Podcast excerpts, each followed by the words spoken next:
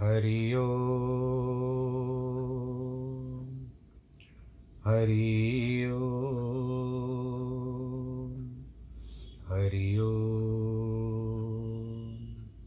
गुरुर्ब्रह्मा, गुरुर्विष्णु, गुरुर्देवो महेश्वर, गुरुर्साक्षात् परब्रह्म, तस्मै श्रीगुरवे नमः। विघ्नेश्वराय वरदाय सुरप्रियाय लम्बोदराय सकलाय जगद्दिताय, नागाननाय श्रुतियज्ञविभूषिताय गौरीसुताय गणनाथ नमो नमस्ते। नाहं वसामि वैकुण्ठे योगिनां हृदयेन च, मद्भक्तां यत्र गायन्ति तत्र तिष्ठामि नारद। जिस घर में हो आरती, चरण कमल चितलाय तहाँ हरि वासा करे, ज्योत अनंत जगाए। जहाँ भक्त कीर्तन करे, वहे प्रेम दरिया। तहाँ हरि श्रवण करे सत्यलोक से आए। सब कुछ जीना आपने, भेंट करूँ क्या नाथ? नमस्कार की भेंट लो जोड़ू मैं दोनों हाथ, जोड़ू मैं दोनों हाथ, जोड़ू मैं दोनों हाथ। शान्ताकारं भुजगशयनं पद्मनाभं सुरेशं, विश्वाधारं गगनसदृशं मेघवर्णं शुभाङ्गं, लक्ष्मीकान्तं कमलनयनं योगिवृदानगम्यं वंदे विष्णुं भवभयहरं सर्वलोकैकनाथं। मङ्गलं भगवान् विष्णु, मङ्गलं गरुडध्वज, मङ्गलं पुण्डरीकाक्ष मङ्गलायस्तनो हरि सर्वमङ्गलमाङ्गल्ये शिवे सर्वार्थसाधिके, शरण्ये त्र्यम्बके गौरी। नारायणी नमोऽस्तु ते, नारायणी नमोऽस्तु ते। नारायणी नमोऽस्तु ते। श्रीकृष्णगोविन्द हरे मुरारे, हे नाथ नारायण वासुदेव। श्रीकृष्णगोविन्द हरे मुरारे, हे नाथ नारायण वासुदेव। हे नाथ नारायण श्रीनाथ नारायण वासुदेव हे नाथ नारायण वासुदेव श्रीनाथ नारायण वासुदेव श्रीकृष्णगोविन्द हरे मुरारे। हे नाथ नारायण वासुदेव हे नाथ नारायण वासुदेव हे नाथ नारायण वासुदेव नारायणं नमस्कृत्यं नरं चैव नरोत्तमं। देवीं सरस्वतीं व्यास ततो जयमुदीरयेत्। कृष्णाय वासुदेवाय हरे परमात्मने। प्रणतक्लेशनाशाय गोविन्दाय नमो नमः। सच्चिदानन्दरूपाय विश्वोत्पत्त्यादिहेतवे। तापत्रयविनाशाय श्रीकृष्णाय वयं नमः। यं प्रव्रजन्तमनुपेतमुपेतकृत्यं द्वैपायनो विरहकातर। आजु आवह पुत्रेति तन्मयतया तर्वो विनेदो तं सर्वभूतहृदयं मुनिमानतोऽस्मि। भगवान श्री कृष्ण के चरण कमलों में प्रणाम करें। श्रीमद् भागवत पुराण को भी प्रणाम करें, जो हमारा मार्गदर्शक है, चार पदार्थ प्रदान करता है, धर्म, अर्थ, काम, मोक्ष। जाकी रही भावना जैसी प्रभु ने दी गति उनको वैसी। तो बस यही बात हम लोग विचार कर रहे हैं, इस बात पे चल रहे हैं कि आध्यात्मिकता कहाँ तक जुड़ सकती है हमारे जीवन में। आध्यात्मिकता से भी जुड़ना बहुत आवश्यक है क्योंकि अंततः यही आध्यात्मिकता ही काम आ सकती है। किसी न किसी रूप में प्रभु से एक जुड़ाव हो जाता है। एक संपर्क हो जाता है। तो वो आएगा गुरु के द्वारा, गुरु सिखाएगा आत्मा, आत्मज्ञान या आध्यात्मिकता। उसके द्वारा आप करोगे प्रयास प्रयास से अभ्यास और अभ्यास से धीरे धीरे उन्नति, प्रवृत्ति, उन्नति प्राप्ति होती जाएगी। तो प्राप्त करने के लिए संचय भी करना पड़ता है, संचय करना पड़ता है समय। समय निकालना पड़ता है इन सब वस्तुओं के लिए। कल के प्रसंग में हम थे कि भगवान नारायण जी के द्वारा जो चार भाई आए थे उनका दर्शन करने के लिए, उनको भगवान जी ने द्वार पर आकर के दर्शन दिया। वैकुंठ में नहीं बुलाया मतलब क्योंकि उनको वहाँ पर थोड़ा सा अहम भाव आ गया था सातवें द्वार पर। यह अनुभूति है, बताया जाता है तो इसके कारण भगवान जी ने उनको वैकुंठ में प्रवेश ही नहीं करने दिया। और स्वयं बाहर आ गए क्योंकि ब्राह्मण का मान भी रखना था। और जय विजय को श्राप प्राप्त हुआ। अब वो जय विजय तीन जन्मों में दैत्य बनेंगे, उसका भी वर्णन हुआ कल। अब वो दिति के गर्भ में आ गए हैं। दिति के गर्भ का सब वृत्तांत और ईश्वर के अवतार की कथा देवता अपने अपने स्थान को चले गए। ब्रह्मा जी से सब कुछ सुन लिया। ब्रह्मा जी ने बताया कि अभी जो हुआ है, वो दिति के कारण ही है।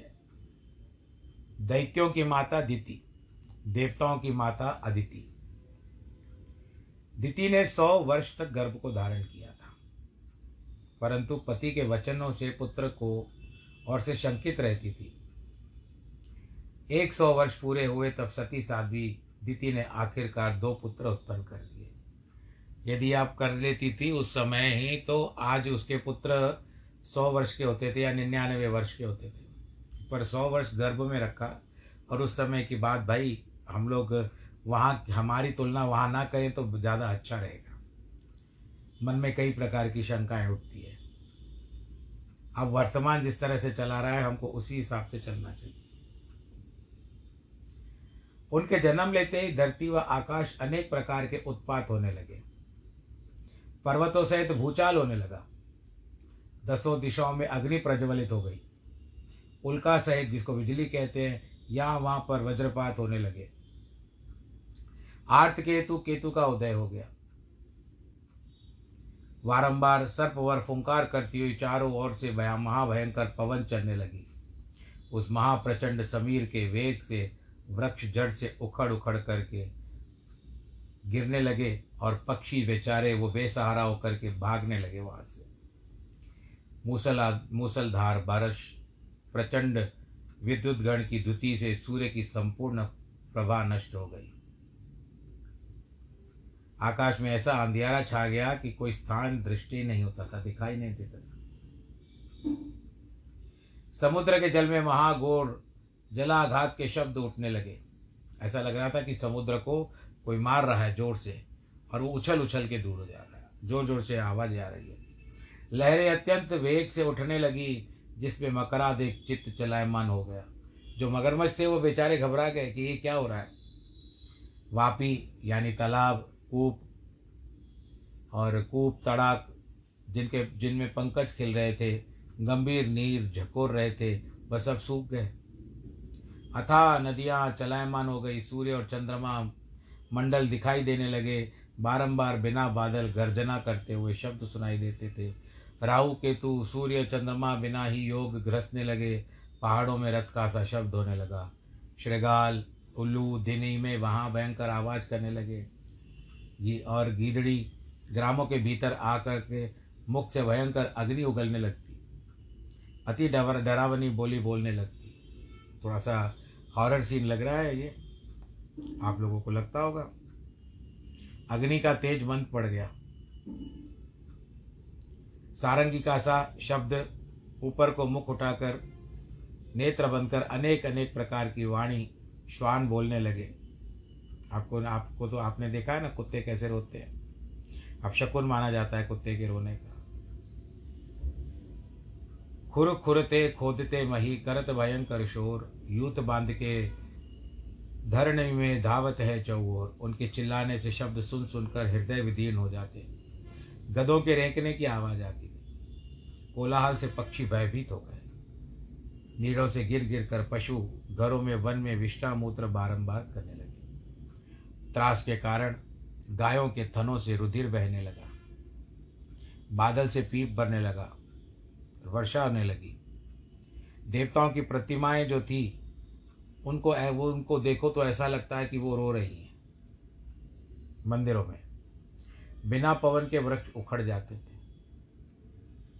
पुण्यतम नक्षत्रगण, जो सत्ताईस नक्षत्र हैं, वो गुरु बुध आदि ग्रहों की दीप्ति यानी चमक और क्रूर क्रूर मंगलादि वक्र गति से विपरीत चाल द्वारा परस्पर युद्ध करने लगे। ग्रहों में युद्ध छिड़ गया।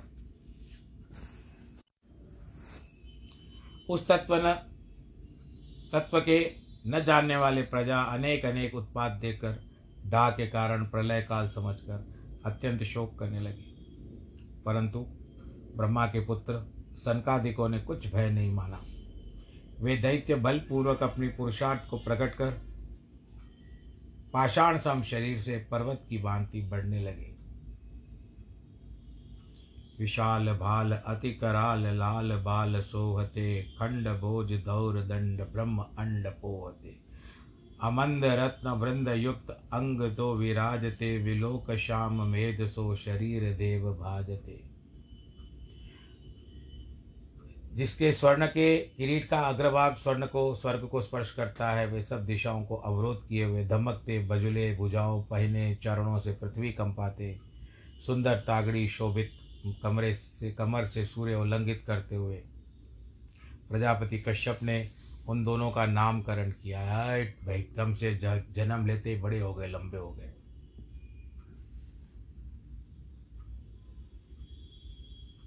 नामकरण हुआ। पहले कश्यप से ज्येष्ठ पुत्र उत्पन्न हुआ। उसका नाम प्रजागण ने हिरण्य कश्यपु रखा, पुकारा, जो द्वितीय के पहले उत्पन्न हुआ। उसका नाम हिरण्याक्ष कहने लगे। भाव यह है कि जिस समय वीर योनि के पुष्प में प्रवेश करता है, वीर दो भाग से होकर, पहले पीछे होकर प्रवेश करता है। ये दो गर्भ होते हैं, फिर वे दोनों गर्भ माता के पेट से दूसरे क्रम से निकलते हैं। अर्थात जो बिंदु गर्भाधान के समय प्रथम योनि के पुष्प में पड़ता है। उस बिंदु का गर्भ माता के गर्भाशय से पीछे निकलता है। जो बिंदु योनि पुष्प में पीछे गिरता है, उसका गर्भ पहले निकलता है। सोई पिंड सिद्धि में कहा है कि यदा विषेद द्वाभूतम बीजम पुष्पम परीक्षरत, दो तथा भावतो गर्भो सूत वैश्य विपर्यात। इस तरह से हिरण्याक्ष और हिरण्य कश्यपु उनका नाम रखा गया। अब इसका संतों ने एक अलग उल्लेख भी बताया है। हिरण्याक्ष का अर्थ होता है, हिरण्य सोने को कहते हैं। आपने माता लक्ष्मी का श्री सूक्त तो सुना होगा। हिरण्य वर्णाम हरिणीम सुवर्ण रजत स्रजाम। हिरण्य। यानी एक स्वर्ण जैसी। और इसके कारण हिरण्याक्ष आँखें शायद सोने जैसी होगी, इसके लिए उसका नाम हिरण्याक्ष रखा गया। और हिरण्य कश्यपु कश्यपु का अर्थ कहते हैं कंबल को। अब इसके लिए चलो, हम और एक बात मानते हैं कि ये दोनों भाई इतने रणधीर निकले कि खोजते थे हमसे कोई युद्ध करने वाला पैदा हो। है कि नहीं? इस सृष्टि में कोई है या नहीं? वह असह्य वेगी शब्दायमान से स्वर्ण अनुपूर वैजंती माला पहने कंधे पर गदा लेकर के घूमता था। हिरण्याक्ष। शूरता और बल से बड़ा हुआ अभिमान, जिस पर कोई अंकुश नहीं था। दोनों भाइयों के ऊपर कोई अंकुश नहीं था। जो किसी का भय न माने, उनके भय से देवता लोग कंदराओं में जा छिपे। जैसे गरुड़ के भय से सांप बिलों में घुस जाते हैं। दोनों भ्राताओं ने अपने अपने तेज से देवताओं को भाग, देवताओं का भगा दिया था।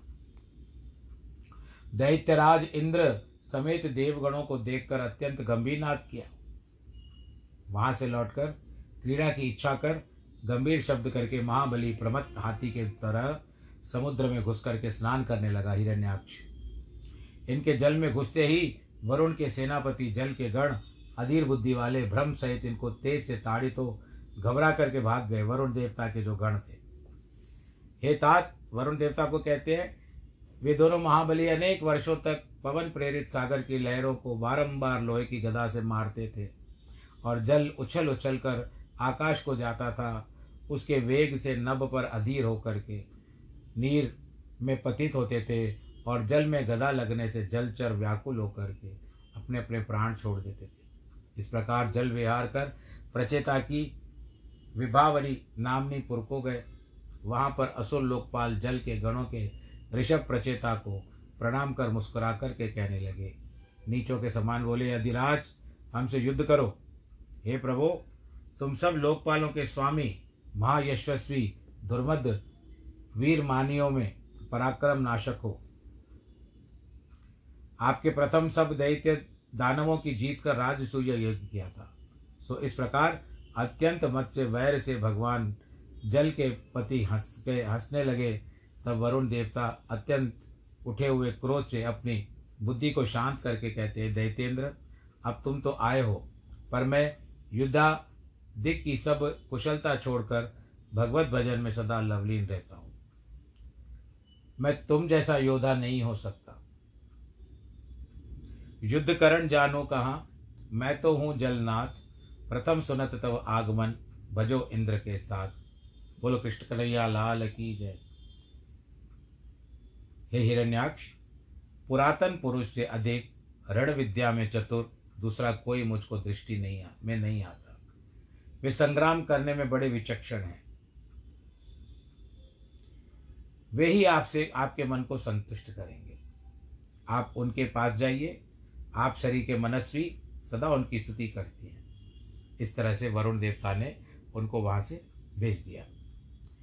अब उस महावीर के समीप जाकर के गर्भ नष्ट कर रणभूमि में श्रृगाल कुत्तों के मध्य तुम सोओगे, जो परमात्मा तुम शरीर के असंतों के नाशार्थ सज्जनों के ऊपर कृपा करते हैं। तुमसे ही बल भावन, बल बल वनवान को खंडन हित खरार, तन अनैन धारण करण धर्मा धर्म दुर्धार। कृष्ण कलया लाल की जय। मैत्रेय जी कहते हैं, विदुर वरुण के दीन वचन सुन करके यानी उन्होंने गिवअप कर दिया, हाथ जोड़ लिए कि नहीं, मैं तुमसे युद्ध नहीं कर सकता हूँ, आयु में भी बहुत अंतर है और तुम बड़े बलशाली हो। तुम जाओ पर पुरातन पुरुष, यानी स्वयं नारायण जी से युद्ध करो। महामनस्विनी अभिमानी वरुण को कुछ वस्तु न मानकर नारद जी से पूछा कि वारा जी कहे वारा जी वारा जी बहुत सुन रहे हैं। कौन है वो वारा? बताओ। नारद जी बोले श्री वारा भगवान रसातल में वास करते हैं। नारद जी के वचन विश्वासमान हिरण्याक्ष ने अति द्रुत गति से पाताल में प्रवेश कर लिया। वहाँ सब और से जीतने वाले धराधारी दाढ़ के अग्रभाग पर पृथ्वी को भगवान वाराजी जो थे अपने दाढ़ों पर उठा करके ला रहे थे। अपने नेत्रों की लाल लाल शोभा से दैत्यों को तेज को दूर से नाश करने वाले श्री वारा भगवान को देखकर हिरण्याक हंसने लगा। हंसकर कहता है, अरे बनवासी शूकर, तुम ही हो। दूसरा अर्थ कि इस स्तुति में सरस्वती की है, कहती है कि वनगोचर मृग जलशाही जिन्हें योगी जन खोजते हैं, फिर हिरण्याक्ष बोल, कहता है कि ब्रह्मा ने यह पृथ्वी हमको समर्पण में दे दी है, हमको दे दी है ये पृथ्वी। छोड़ दो इसे, तुम अज्ञानी हो। यह भी बताया गया कि हे सर्वग, हे सुरधाम, हे सुरोतम हे शुक्राकृते, हिरण्याक्ष कहते, मेरे सम्मुख इस पृथ्वी समेत तुम मंगल को प्राप्त न हो सकोगे।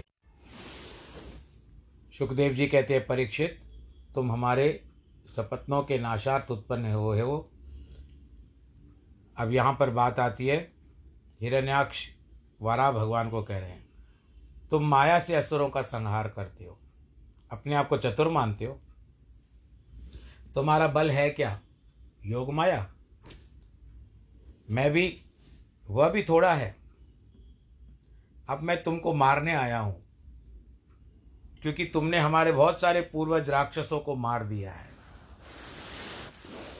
तुमको मार करके उनका मैं अपने मन का और उनका शोक दूर करूँगा। तुम्हारे सिर को तोड़ने वाली मेरी एक बुझाई काफ़ी है। और जब गदा से तुम्हारा मस्तक चूर्ण करेगी, फिर जो तुम्हें भेंट देने वाले ऋषि व देवता हैं वे स्वयं निर्बल हो जाएँगे। तुम जड़ हो ना ऋषि और मुनियों की। तुमको ही काट देता हूँ। शत्रु के दुष्ट वचन शस्त्रों से व्यथित शरीर के दाढ़ के अग्रभाग में पृथ्वी को रखे हुए, उसके बुरे वचनों को भी सुनते हुए वरा ने कुछ न कहा। मन में हंस रहे थे और चुपचाप ऊपर आते जा रहे थे। जल से बाहर निकल आए। बोलो वरा भगवान की जय। स्वर्ण के रंग समान वाल महाकराल, दाढ़, वज्र के समान शब्द युक्त विकट रूप। वराजी को जल से निकलते हिरण्याक्ष उनके पीछे भागने लगा। जैसे गजराज के पीछे मगर दौड़ता है।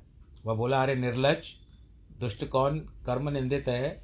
ब्रह्मा जिनकी स्तुति कर रहे थे और देवता जिन पर फूल बरसा रहे थे, ऐसे वारा जी ने जल पर पृथ्वी को धर कर उसको अपने आधार रूप शक्ति से स्थित किया। जैसे टिक जाए, नहीं तो धरती आज अगर होते थे ना, भगवान वारा जी अगर ना रोकते थे पृथ्वी को एक स्थान पर तो आज सारी पृथ्वी जो थी, वो समुद्र के बीच में, जैसे हम पानी में अपनी गेंद फेंकते हैं ना, बड़ी वाली, खेलते हैं, स्विमिंग पूल में आप लोगों ने देखा होगा तो उस तरह से वो पृथ्वी जो वैसे गोलाकार है, वो इस तरह से घूमती रहती समुद्र के बीच में। तो भगवान जी ने वारा जी ने अपनी शक्ति से उसको स्थिर कर दिया। एक स्थान पर पृथ्वी है, तीन स्थान पर समुद्र है। ये तो जग विदित बात है। तो इस तरह से भगवान जी ने स्थिर तो कर दिया पृथ्वी को। और वो जो हिरण्याक्ष था, वो अपशब्द कहता हुआ चलता ही जा रहा था। आखिर वारा जी हंसने लगे। भगवान जी कहते, हिरण्याक्ष, तू सत्य कहता है। हम वनवासी शुकर ही हैं, परंतु तुम सरीके श्वानों को खोजते फिरते हैं। श्वान का अर्थ होता है कुत्ता। हे अभद्र, जो मृत्यु रूप पाश से, यानी रस्सी से बंधे हुए हो, उनके कुवचनों को कभी भी धीर लोग ग्रहण नहीं करते। तूने क्या कहा? मुझे पता ही नहीं चला। मैंने तो छोड़ भी दिया। यह तूने सत्य कहा कि धरती मेरी है। रसातल वालों की धरोहर को हजम करने वाले हम ही हैं। जब देखा कि भागने में निस्तार नहीं, तब तुम्हारे सम्मुख समुद्र तट पर अब संग्राम में स्थित हो गए हैं। क्योंकि तुझ सरी के वीरों के वह मैं भागकर कहाँ जाऊँगा बता? तुम पदाति रथियों के स्वामी हो। तुम्हारे साथ बहुत बड़े बड़े दल हैं। अविरतक और विवाद को तज हमारे मारने कोई उपाय शीघ्र कीजिए। जो अपने बंधुगणों से अनऋण हो रहे हो, उनके आँसू पोछो। तुम कर्जदार हो अपने बंधुओं के। अगर मेरे साथ युद्ध कर सकते हो तो अगर वो रोते हैं, तुम्हारे पितर पूर्वज जो रोते हैं तो उनका कर्जा उतारने का बारी अब तुम्हारी है। मैत्रेय जी कहते हैं कि भगवान ने जब ऐसे आक्षेप कर क्रोध से अत्यंत उपास किया, उस समय दानवेंद्र महाक्रोध में भर गया, जैसे काला भुजंग क्रीड़ा करने को क्रोध करे, काला नाग। क्रोध से इंद्रियाँ चलायमान हो गई। ऐसा बोलता है तू मुझे। गंभीर श्वास भर भर करके घोर गदा लेकर के वारा भगवान की ओर भागने लगा। और क्रोध में भर करके उस गदा को आकर के वरा भगवान के वक्ष वक्षस्थल पे प्रहार करता है।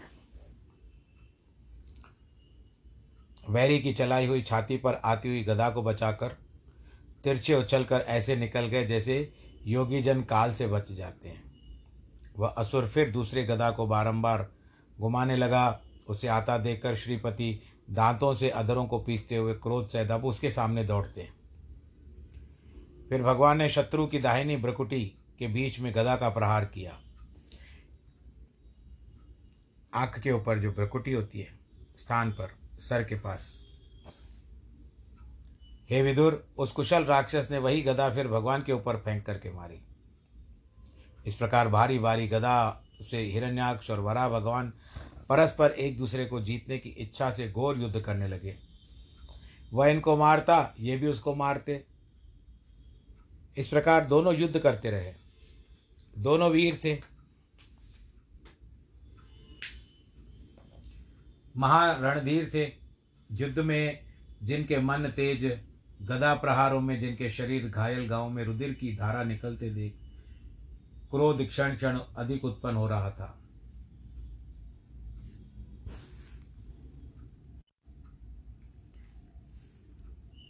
आज इन एम्बुलेंसों ने बहुत सताया है बार बार गुजर रही हैं, कुछ कर नहीं सकते। बस यह विचार करिए कि दस मिनट मेरे, दस से पंद्रह मिनट जब रिकॉर्डिंग होती है मेरी कथा की तो दस से पंद्रह मिनट ये एम्बुलेंसों का ही तांता लगा रहता है। कोई दूसरा समय भी नहीं मिलता कि रिकॉर्डिंग करूँ, क्योंकि सारा दिन चलती रहती है ये सामने से। और शाम के समय जब करता हूँ, उस समय तो और ज़्यादा ये क्रम इनका बढ़ जाता है। खैर, ठीक है, भगवान सबका भला करे। और इसको मुझे बार बार म्यूट करना होता है तो आपको भी लगता होगा कि फिर रुक गया, फिर चल रहा, फिर रुक गया। तो वो एंबुलेंस का आवाज़ ना आ पाए, इसके कारण मैं इसको थोड़ी देर, जब तक वो गुज़र जाए, उसकी ध्वनि गुज़र जाए, तब तक इसको म्यूट कर देता हूँ। अगर आपको अंतर दिखाई देता होगा तो केवल यह है कि मैं उतनी देर म्यूट कर लेता हूँ। अब सुखदेव जी कहते हैं कि राजा परीक्षित जिस दैत्य के मारने को यज्ञ अवतार श्रीपति परमात्मा ने वरा तन ग्रहण किया है द्वेषियों के मायावी युद्ध देखने को ऋषियों से ब्रह्मा जी भी आ गए वहाँ पर। चतुरता जिसको प्राप्त मोह से दूर अनेक प्रतिकारी उनके पराक्रम को कोई न रोक सके, ऐसे दैत्य को बलवान जानकर हज़ार ऋषियों के स्वामी भगवान ब्रह्मा जी आदि वरा रूपधारी श्रीमन नारायण के निकट जाकर के बोलते हैं कि हे देव, हे भक्तवत्सल, आपके चरणारविंद के समीप आकर होने वाला देवता गौ ब्राह्मण इन निरपराध जीवों को वृथा ही यह महाभयकारी, दुष्टाचारी इन लोगों को सदा क्लेश देता है। हमसे भी वर पाकर हमारे ऊपर हमको ही मारने को उपस्थित हो जाता है। महाकंटक देवताओं को सब लोगों में खोजता फिरता है। एक समय देवता सभा पर दल जोड़कर ऐरावत पर आरूढ़ होकर सबने हिरण्याक्ष के ऊपर अपने अपने वज्रायुद्ध चला दिए, परंतु उस अत्याचारी के शरीर पर किसी भी प्रकार का प्रभाव न पड़ा। सबके अस्त्र शस्त्र टूट गए टुकड़े टुकड़े हो गए। तब इंद्र देवताओं को लेकर भाग गया।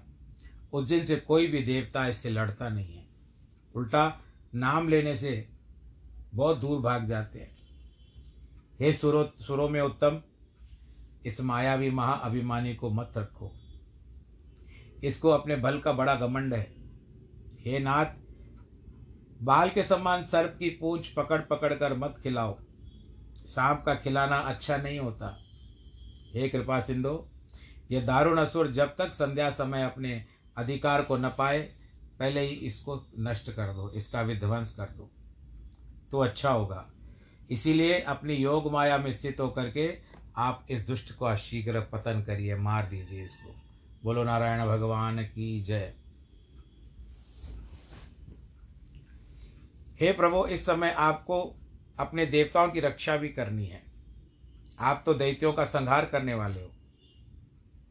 और इस समय मारने का मूर्त और अभिजित योग भी आ रहे हैं। हम सुहृदों के कल्याणार्थ शीघ्र इस कष्ट में हमारी रक्षा करो। हे संसार के मंगल करता भयभीतों के भयहर्ता, आपने इसको मारने के लिए यह वरा तनु धारण किया है। एक तीर, दो निशाने। होता है ना कि भगवान जी ने, नारायण जी ने दो अवतार इसके लिए लिया कि एक तो पृथ्वी को भी लेकर आए और दूसरा अभी हिरण्याक्ष के कारण भी उन्होंने तो प्रभु तो पहले ही सब तैयार रहते हैं सज रहते। हैं पापी स्वयं आपके सम्मुख आ गया है, मरने के लिए। अब इस पराक्रमी को संग्राम में मारकर आप देवताओं की रक्षा करिए। नंद के दुलारे हम दास हैं, तुम्हारे सदा भक्तनों के काज आप कोटे रूप धारे जो मैत्रेय जी कहते हैं कि निष्कपट सुधासम ब्रह्मा जी के वचन सुनकर मुस्कुराकर प्रेम से कटाक्ष ग्रहण किए, जब अपने सम्मुख उन शत्रुओं को विचारता चारों ओर से भय रहित देखा, तब उनके निकट जाकर शीघ्र कूदकर वारा जी ने उसकी ठोड़ी में गदा मारी। वह स्वर्ण से बनी हुई गदा भगवान के कर से छूट कर घूम कर गिरी तो अद्भुत कार्य हो गया। दैत्य ने मारी थी गदा भगवान के हाथ से छूट गई। तब भगवान को निरायुद्ध देख करके संग्राम का धर्म मानकर शस्त्र न चलाया, किंतु वारा जी को भी कोप बढ़वाया। इस आश्चर्य को देखकर देवता मन में शंका मानकर हाहाकार करने लगे। संग्राम के धर्म को मानकर विभु वारा जी ने चक्र का स्मरण किया। वह अद्भुत अधम द्वितीय भगवान को चक्र धरे देख करके और क्रोधित हो गया। घोर शब्द कर गदा ग्रहण करके दौड़ा। हिरण्याक्ष को आता निहार करके देवता हाहाकार करके कहते हैं, नाथ, अब शीघ्र इस हिरण्याक्ष दुष्ट को मारकर हमारा शोक दूर करो। वराजी कमल नयन को सुदर्शन चक्र लिए खड़ा देखकर क्रोध से भर करके गंभीर श्वास लेकर के अपने दांतों को चबाने लगा। विकराल काल समान नेत्रों की ऐसी प्रचंड प्रज्वाला प्रज्वलित हो रही थी, मानो अभी भी भस्म कर देगा सबको। ऐसे हरि की ओर देख करके गदा फेंक कर भारी और पुलकार करके कहता है, अब मेरे हाथ से बचना बहुत कठिन है। सूर्य जी कहते हैं, साधो, भगवान यज्ञवारा लीला पर शत्रु के देखते देखते वायु वेग की समान गदा को बाएँ चरण से फेंक करके बोले, आयुध लो, चेष्टा करो। यदि तुमको जीवन की अभिलाषा है तो। तब भगवान ने यह कहा, तब फिर वह दैत्य शस्त्र प्रहार करके दहाड़ने लगा।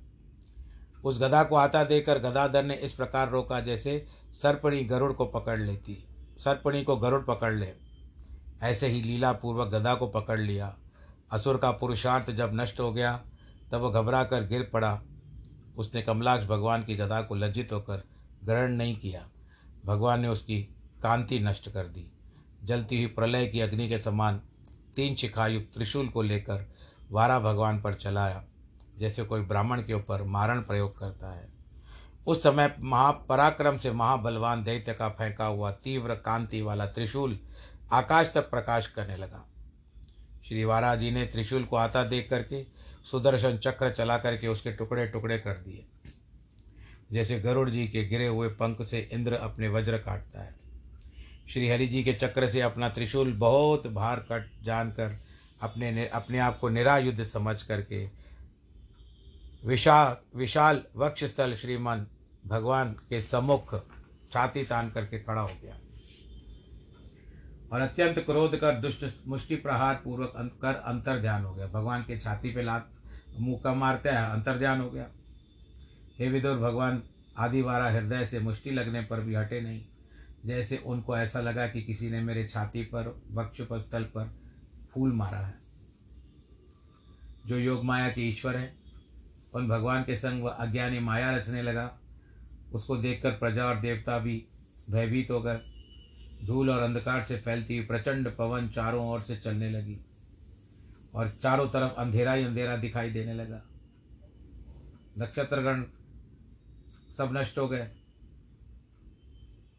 चारों ओर आयुध दिखाई देते थे और विभत्स आवाज़ में चिल्लाते हुए दिखाई देते थे। जब हिरण्याक्ष ने नाना प्रकार से माया प्रकट की, तब समर में वारा भगवान ने त्रिपदी सुदर्शनास्त्र का प्रयोग किया। तब दिति का हृदय कांपने लगा। स्तनों से रुधिर की दार छूट गई। उसने अपने पति के वचनों का ध्यान आया कि आज हरि के द्वारा मेरे पुत्र हिरण्याक्ष का वध होने वाला है। जब उस दुष्ट, उस माया नष्ट हो गई, तब वराज के सम्मुख क्रोध करके फिर भागने लगा। बाहर आकर हरि को स्थित देखा। उसने उस वैकुंठनाथ के हृदय में वज्र के समान घूसे मारे। तब हिरण्याक्ष की कनपट्टी पर वारा जी ने एक थप्पड़ मारा। बोलो, नारायण भगवान की जय। जैसे इंद्र ने वृत्रासुर को मारा था, विश्व के जीतने वाले श्री मुकुंद भगवान ने उसकी अवज्ञा कर उसको मार कर उसका शरीर घूमने लगा, वमन करने लगा। दोनों नेत्र बाहर आ गए। परमात्मा पुरुषोत्तम की थप्पड़ खाई है उसने। बोलो, नारायण भगवान की जय। तो क्यों ना ऐसे झकझोर दिया भगवान जी ने उसको? और धड़ाम से पृथ्वी पर गिर पड़ा। हिरण्याक हिरण्याक्ष की जो दशा हुई, वो वारा भगवान के एक थप्पड़ मुझे अच्छा लगता है जब मैं वारा की कथा कर, वारा भगवान की कथा करता हूँ, आनंद आता है कि भगवान ने न अस्त्र लिया, न शस्त्र, केवल एक थप्पड़ से ही उनको पार पहुँचा दिया। बोलो, श्री वारा भगवान की जय। गिर गया, मृत्यु को प्राप्त हो गया। वारा जी कहते हैं, इसके समान मृत्यु किसको मिलेगी? असत शरीर से मोक्ष की इच्छा कर योग समाधि से एकांत में योगी जिसका ध्यान करते हैं, वह अदम दैत्य इस भगवत के हाथ से मारा जाए। मुख देख देख करके तनु को त्याग किया। कोई कहता है, ये दोनों असुर नहीं है, ये तो नारायण के पार्षद हैं। ब्राह्मण के श्राप से राक्षस हो गए थे। तीन जन्म असुर तन भोगने के लिए फिर बाद वैकुंठ को ही जाएँगे। देवता कहते थे कि जब यज्ञों के विस्तार कारण स्थिति के लिए निर्मल सत्य मूर्ति ग्रहण करने वाले तुम्हारे अर्थ को बारंबार नमस्कार है। बोलो, नारायण भगवान की जय। मैत्रेय जी कहते हैं कि महापराक्रमी हिरण्याक्ष को श्री आदि वराज जी ने मारकर ब्रह्मा आदि देवताओं की स्तुति सुन करके वैकुंठ लोक को चले गए, क्योंकि कार्य पूरा हो गया वारा जी का। पृथ्वी भी लेकर आए और दैत्य को भी मार दिया। अभी बाकी इसका भाई बचा है हिरण्य कश्यप वो आगे की कथा में आएगा। अब अभी दूर है वो और किसी दूसरी स्टेशन पे मिलेगा। फ़िलहाल इस समय में कदाचित हम वहीं पर चलते हैं कि हे सुमित्र, मैंने तुमसे जो अवतार धारण की हरि चेष्टा वर्णन की, जैसे उदार पराक्रमी हिरण्याक्ष को महासंग्राम में खेल की नाई तिरस्कार किया। सूत जी कहते हैं कि मैत्रेय जी की कही हुई वारा भगवान की कथा सुन करके विदुर जी, महाभागवत उत्तत उत्तमोत्तम परमानंद को प्राप्त हुए। जबकि पवित्र आत्मा विख्यात यशस्वी ब्राह्मणों की कथा सुनने से आनंद आता है। आपको भी आनंद आया होगा। थप्पड़ सुन करके तब श्री रुक्मी, रुक्मणी कांत की कथा सुन करके पवित्र होकर में इसमें आश्चर्य की का बात है। प्रभु की लीला अपरंपार है। जब चाहे योग माया फैलाए, जब चाहे योग माया को समेट ले। सभी लोग उनके चरणार विंदों का ध्यान करते हैं। उन्होंने गजेंद्र की रक्षा की, द्रौपदी की लज्जा रखी। इस तरह से प्रभु हमारे भी कष्ट दूर करे, हम लोग ऐसे भगवान जी को प्रार्थना करते रहे। अन अनन्य शरण सरल स्वभाव भगवान मनुष्यों के सुख के आराध्य हरि को कृतज्ञ कौन न सेवन करेगा? आप भी बोलो एक बार हरि, आपके कष्ट हर जाएँगे।